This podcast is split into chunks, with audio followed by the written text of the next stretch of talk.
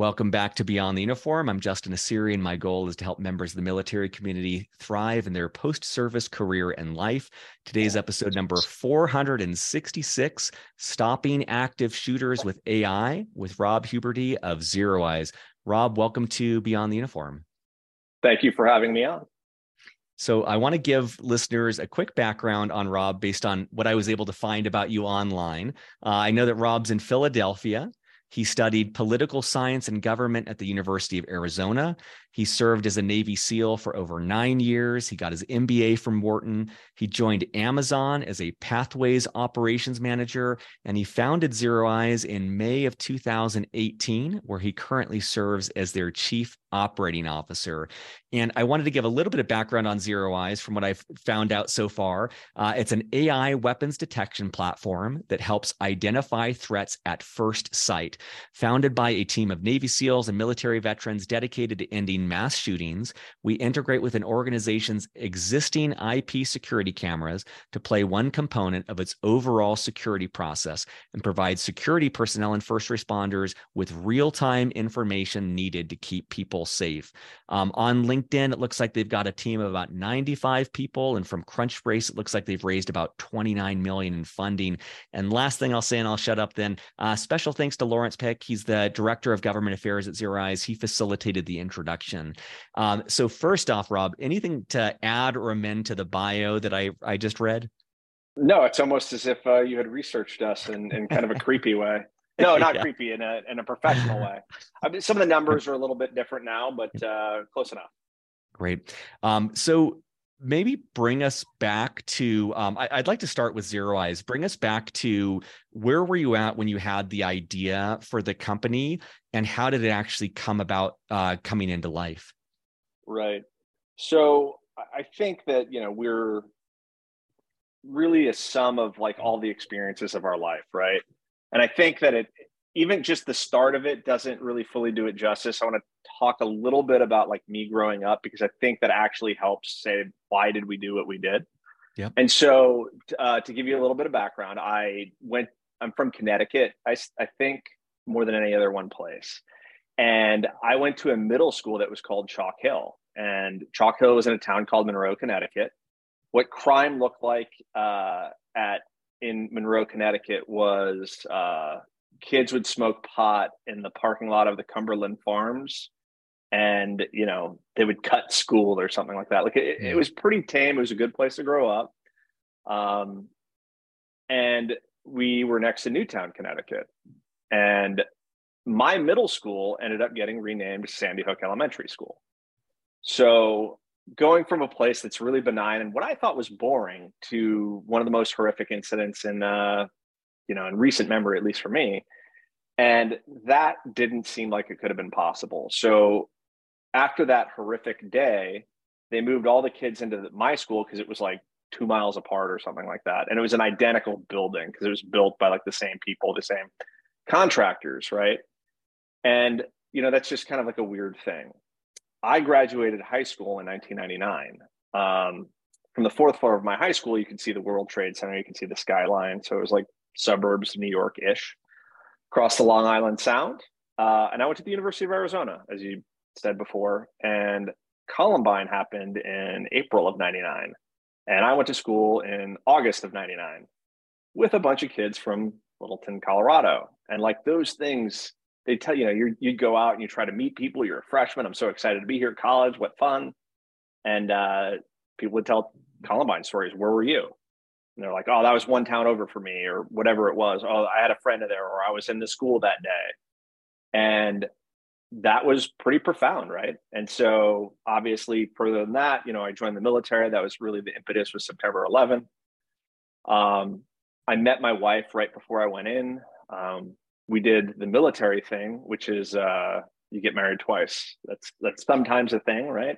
You do a courthouse wedding, so you could get benefits and you know in, in, case something god forbid happens to you you know your your spouse gets uh you know your whatever the the benefits that you get.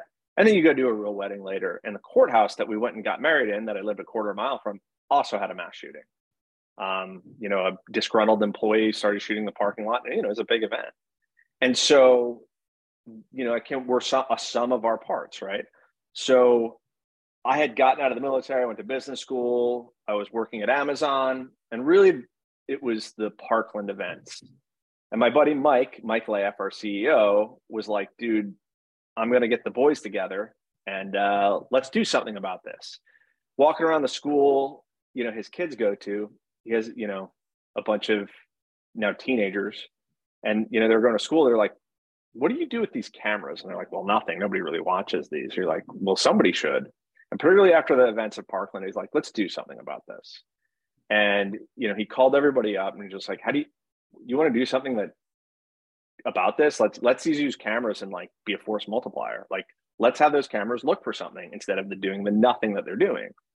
And so there was a group of us who were just like, you know, you know, I, I worked with in the SEAL teams we went to business school like what are we doing with our lives? And for meaning for me wasn't really being fulfilled in you know my job that i had you know. Really cool experience a great thing amazon oh my god i want to do this. But like that itch to serve and to do something greater than yourself didn't really exist.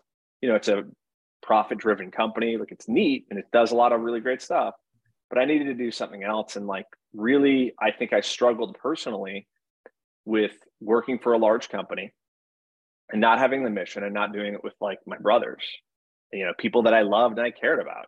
It's not to say that like I, I may have worked with really cool people and subsequently I've hired some of those really cool people, but we came together and said, let's do this together.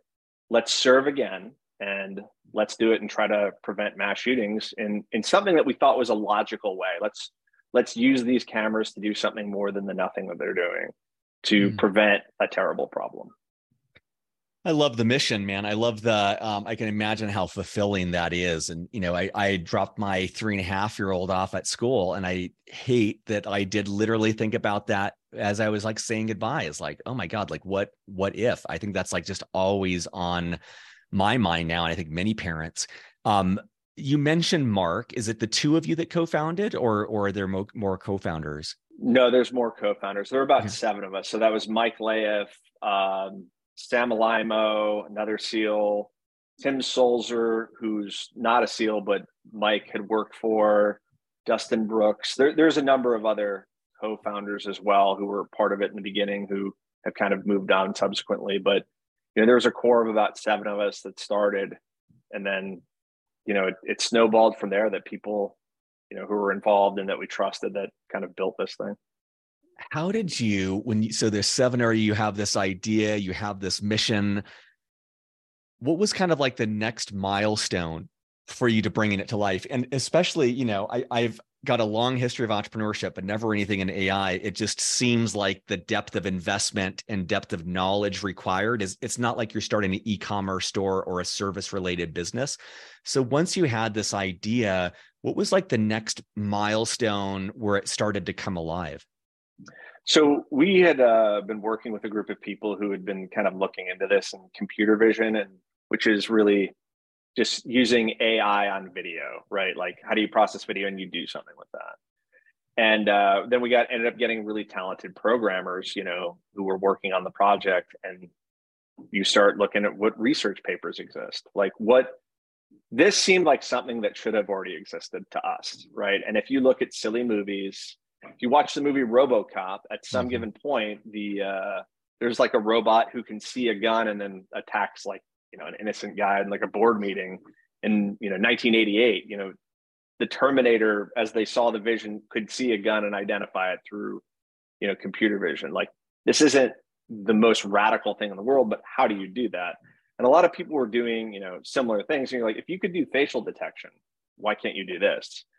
And so, as silly of a thing is, you just go and you start talking to people who do something similar. And You're like, how do I do this? And you're like, oh, well, you need this, this, and this. Um, our CTO, Tim Sulzer, had, you know, used computer vision and those kind of things and had a pretty good idea of where to start. And so he's, you know, the most technical minded person. They're like, okay, I'm going to do this aspect and we need to get training data how do we do that? And like, what is training data? Is people walking around with guns. We walked around with guns and recorded ourselves. We learned how to annotate. You know, it's uh, you know, we we all get a, a lot of us have like MBAs from really nice schools, but really the we learn the most from Google. and mm-hmm. then other people who have done something like this before by asking obvious questions and then being more sophisticated every day and like how do you do this how do you do this how do you do this and using you know whatever tools are available. And as soon as those tools you know outlive their usefulness find different tools. And so i mean that's what it was. You get programmers who have kind of experience in the space. You're like okay what do you do? Okay i've reached the end of my knowledge but this other guy knows something. And you said okay let's bring that other guy in. And you just build a team that way. And i mean that's that's why what we did. And we did most everything by like a and b testing which is to say will this actually work? Let's get a camera and walk around with a gun. Will this work? Yes. Okay cool. Our first detection is in you know our our ceo's basement looking into the yard with his kids and like lacrosse sticks and whatever and we were able to detect a gun. You're like okay it's theoretically possible and you know fundamentally we've been doing the same thing for you know four and a half years. Just mm-hmm. evolving getting people who are smarter than us asking seemingly basic questions iterating on it testing it seeing what worked and what didn't the things that we don't work we put by the wayside and the things that do work you want to improve on and try to read as much as you possibly can so getting into technology was difficult, but you know, had, we, we all had a little bit of background and idea of what we wanted to do. And we talked to people who were way smarter than us mm. all the time. When I when I read the intro, something that stood out to me was it seems like your team has been very myopically focused on the one thing you want to do, detection, and you kind of want to fit in to the in existing infrastructure. Could you share a little bit more about that, like how you decided on that and how that's worked so far? Right. So the the world of computer vision, as we were learning about it, is uh, it's it's difficult, and I think a lot of the products they want to do everything at once, right? And so we saw products in front of us that could do facial detection. We saw products that could do you know, putting a bag down, counting things, license plate recognition, all of these things that are, you know, really compelling. We saw a lot of solutions that were at like the 80th percent kind of thing or the 90th percent thing, and they're really compelling, but they break a lot. Like they don't, they, you know, it's it's more gee golly whiz information than it is like, would you use this in a real life event? And the answer that we thought was like, it's getting more compelling. Like eh, the, this whole world is getting better. Cameras are getting higher quality. The ability to do this is getting better. But unless you, as you said, myopically focus on one thing, we want to be the master of one, not the jack of all. And there's a lot of companies who can do facial detection, you know, really, really well. And that's, do you really want to be like the the fifth place person at that? if you want to be good at that, that's the only thing that you can do because all of these things are highly specialized. And that thing that really makes you useful in that moment and that that critical how like just because you can technically do it doesn't mean that you have just because you have the idea doesn't mean you have the execution. And so we're just like, we are going to only do this one thing and we are going to be the no kidding best in the world at this. And we are going to learn everything that we can learn and we're going to get better and we're going to obsess over this over the smallest details because it's hard and you know it's not perfect.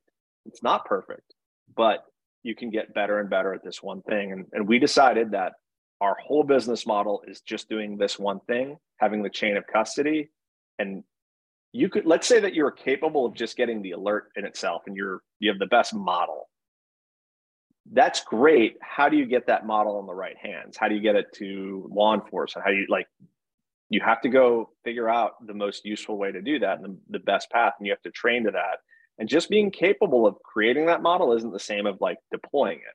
So you have to do all of those things. So we decided we're just going to do the one thing guns nothing else mm. I, I love that. I want to ask a question, but for for for our audience, the um where my brain starts going is um what's called go to market strategy. Like how do you bring an idea to market? So I'm, you know, I know very little about Rob's business, but I think, okay, here's an idea that takes a lot of expertise to build, right? It, it t- takes a lot of energy just to get it to the point where it works. And then I think about, let's say with schools, probably long sales cycles of selling in there. So when when I looked at the amount of funding they raised, I'm like, okay, about 30 million, that makes sense. You you need a lot of time and energy to get to the point where you can be selling this. Could you share whatever you're comfortable with eh, in the early days? Was it kind of the sense of like, we have this idea, it's going to be two years until it's ready, or it's going to be two years until we can get it in people's hands? Like, eh, it's, it's, um, eh, the last thing I'll just call out for our audience is that like, I'm viewing this as like this is a massive idea. Like when this wins, it wins well a lot. And so it's like very different than a lot of entrepreneurs where you're building something that takes a lot to get there. And so it's it's a world I don't know as well. Right.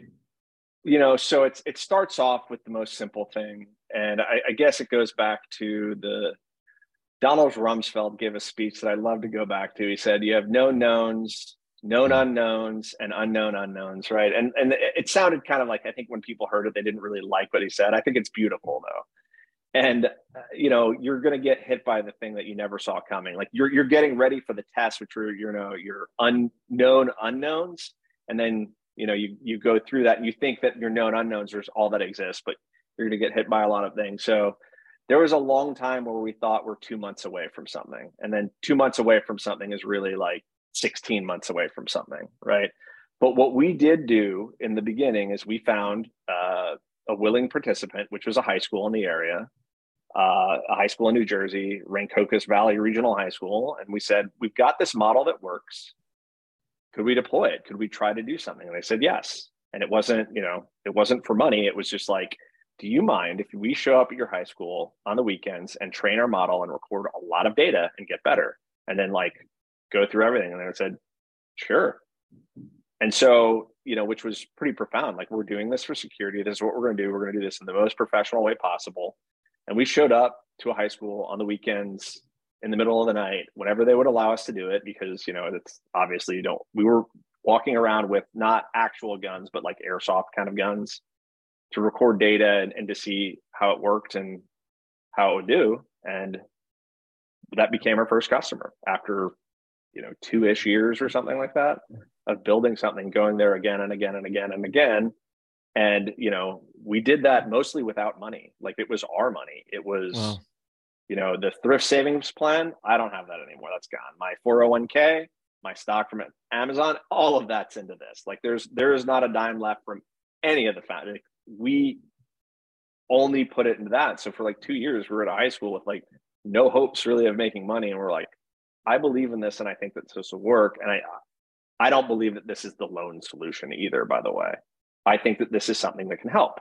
And so we took that initial thing, we proved it out there, and we said, okay, how can we get other customers and do, and do that sort of thing? And you know, we've we've built you know massively since then, but it, it started out with one place that would let us fall down, get back up, fall down, get back up. The police department worked with us. They let us do drills. They let us demonstrate. They let us show to other people. They let us install. And then eventually they became a customer, which is extraordinary. And been, you know, we've tested things and we still test there um, just because they've been such an amazing partner. That's incredible. I, I'm, I, you know, I've heard stories before on the show of people who've kind of, you know, depleted their savings and racked up their credit card bill. But I have to imagine that the very strong mission that's driving you and everyone on your team makes that slightly more palatable. Like I'm just putting myself in your shoes. I'm like, if I was broke and my company didn't work, that's devastating. But if I knew it was genuinely trying to make the world a better place, it just seems like it's it softens the blow a little bit. I guess yes. I, I mean, in my in my thing, I just I, I, I really struggled honestly transitioning out of the military and even getting to go like I got to go to Wharton. What an amazing place and what a supportive place. And I got to work for an amazing company. But like I've, you know, I have been with extraordinary people and I've seen extraordinary tragedy in, in my time in the military, right? And I it, it was t- a tough transition to go from one to the other. And you know, I'm perhaps we're higher risk individuals. Like th- there's no doubt about that. Like if, if, if you meet us, like I think uh, Mike Lahiff has a superpower and it's he's he has balls. He has balls like nobody I've ever met in my entire life, right? And I, but I think that's true of almost everybody on the team and like and conviction. And when you have those two things and you have like, you know, really talented people who care, it it matters and then you can look yourself in the mirror And when you're already struggling, like, do I have purpose in my life? And you're looking, you're like, I really don't. I'm not really happy. And like, you're just, you you you lack any feeling. Um, it's worth the risk, mm-hmm. right? I, I, you know, far better it is to dare great things, and, and so that's what we're trying to do. I mean, we we try to live up to that every day. It's tough, but uh, that I mean, that risk it's painful every now and again. It makes me being an entrepreneur. There's two feelings I have on a consistent basis today, even tomorrow, every day of the company. I want to hide under my desk sometimes, mm. and I want to jump on top of it sometimes. Mm in maybe equal measures. Mm. And I feel better having that and having the autonomy to do that than I do working for someone else, maybe.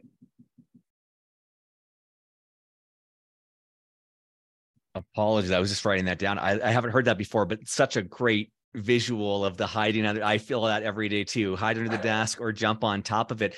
Do you think that um I think that most entrepreneurs feel a certain amount of stress residual stress all the time of just trying to move fast enough but I, i'm just wondering like you know you see on the news you see these things occurring on you know a weekly basis you know it, like do you does that heighten your sense of stress of like we got to get this out there like every second counts like do, or are you able to kind of compartmentalize that because i can imagine where that becomes crippling where you're just facing such a big challenge that has real cost but it's like also it just takes time to build a company and to get a solution right. It, it does. I, I mean, there's such stress because like this is this matters, right? And we can't do this poorly. And we need to try our absolute best. Like it's one thing if, if you fail, because like technologies break, like the camera, like you could lose power, the cameras could go down. There's so many things that could like happen at the wrong moment that no matter what, like that's out of your hands, right? Like you you can do so much. You can notify people when that is, and like we have like an operation center that does all of those things, you know, contingencies, and that's you know from the military, like that's what we understand.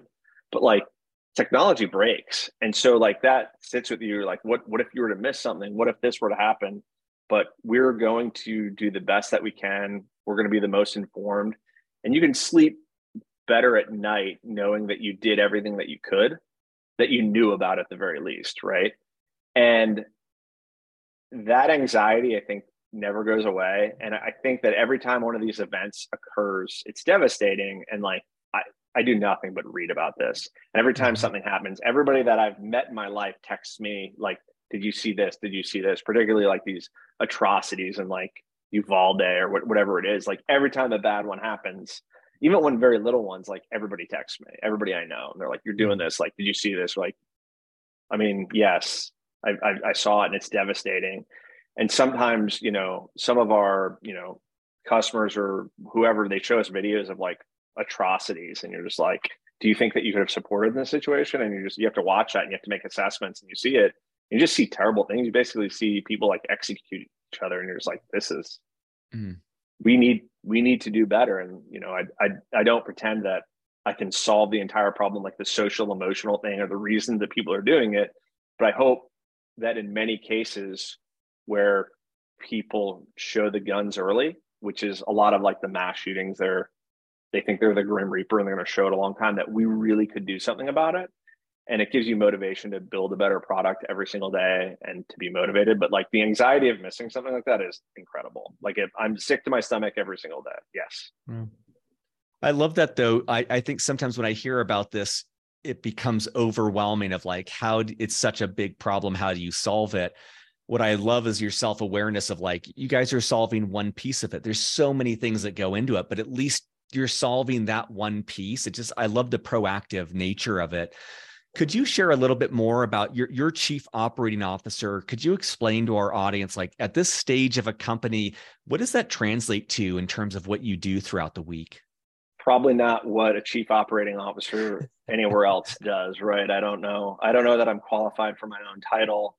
Hmm. Um, so uh, there's a bunch of things that I do and everybody in our company do, particularly the founders, but like really everybody. And you, you know, sometimes you say you wear multiple hats.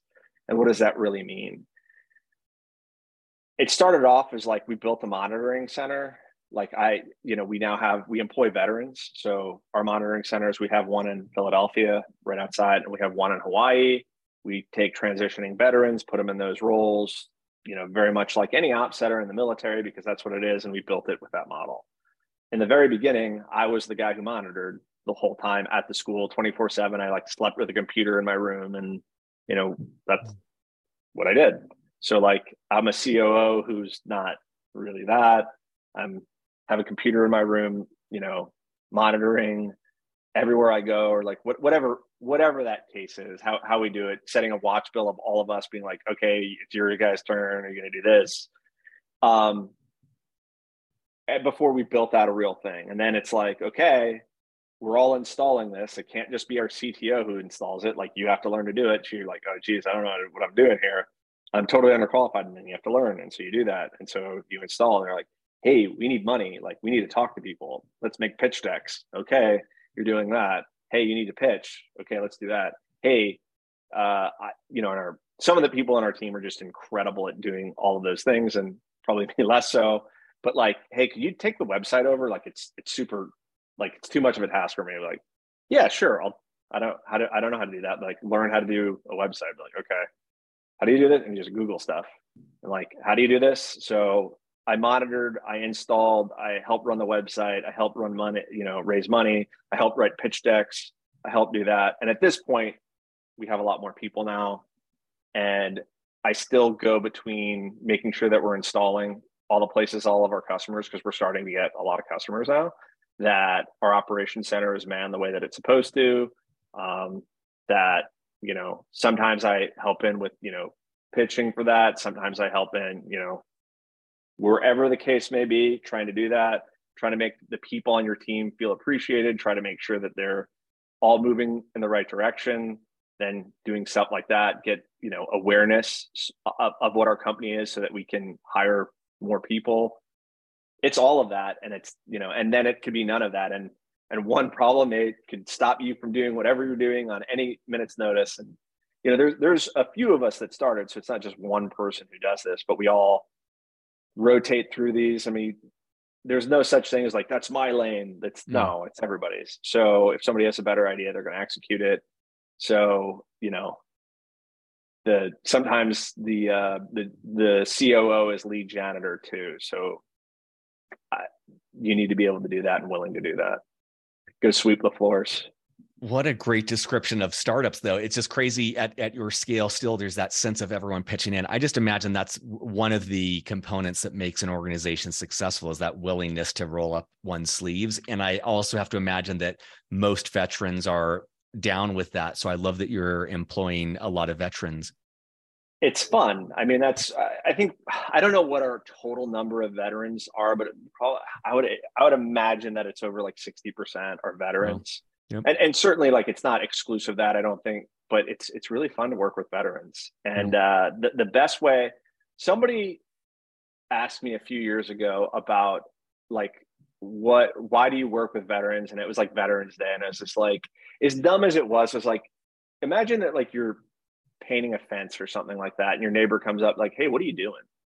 And you're just like i'm painting this fence. A veteran the way they come up they stand next to you is like hey man let me get in on that. Like i'll help you. On mm-hmm. that and it's just like it turns the I into we really really quickly like yeah let me this is what I'm used to. Like I'll I'll help you paint your fence or like whatever it is and the selflessness is uh is just really high another example that I, I saw this like later in life have you ever seen uh the movie White Christmas Mm-mm. this is a movie about veterans dealing with post-traumatic stress mm. and then uplifting each other and it's about a hotel that they opened that like Bing Crosby and Danny Kaye are trying to support the general from World War II who's like in a depression and like his hotel isn't working. So they're like, we'll take our act with all of our veteran friends and we'll do it. And throughout the movie, they're just like, why are you doing this? What reason? They're just like, it's for an old war buddy. And they say, mm. it's a reason. It's not a good reason. I'm in and I was like, it like makes me like cry if I see it's a Christmas movie, right? They sing songs, they're like, eh, it's but it's really about World War II veterans, and it's just so beautiful and poetic. And I think that that's what veterans do, and that you know, you you help each other and you do something and you have a cause and like you drop anything and even if it's inconvenient, you're like, do you want to do this? Like, ah, I'll do it mm. anyway.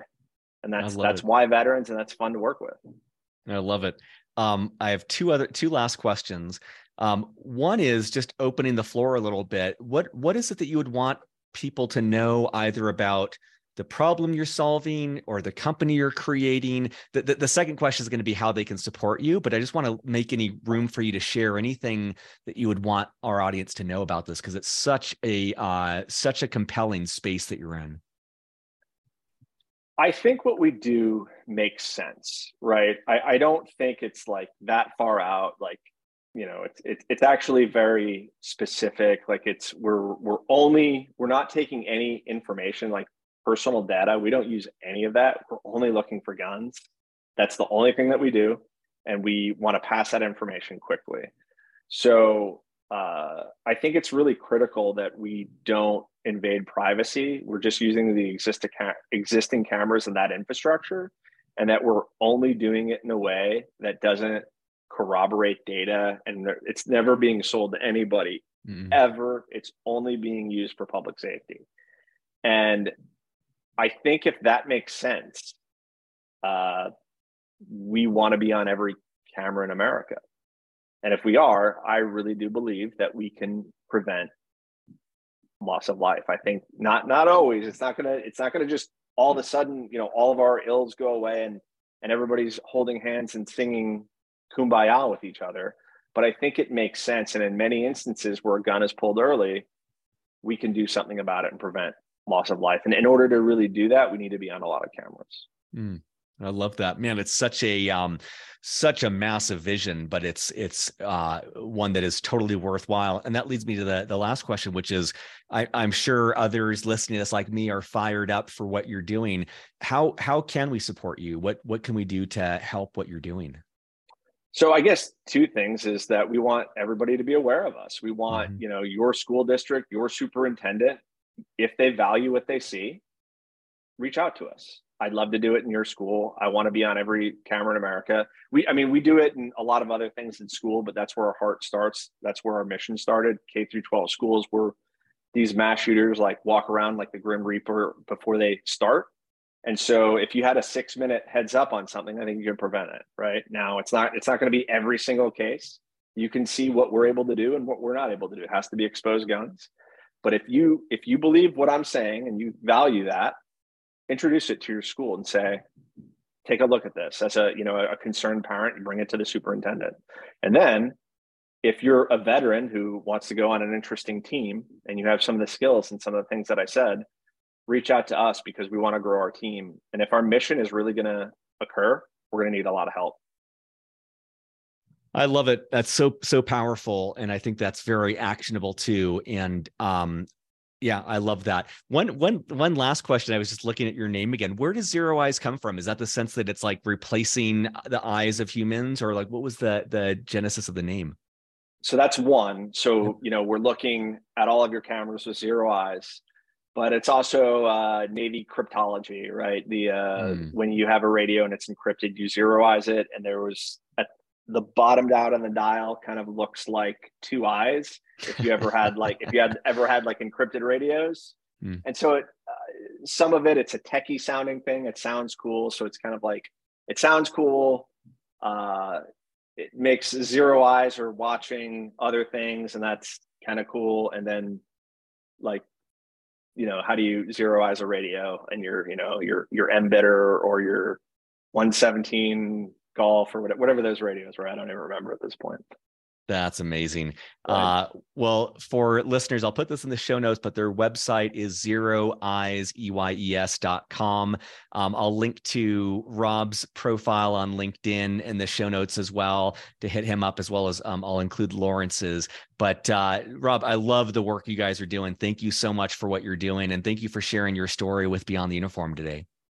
I greatly appreciate it. Thank you for the opportunity.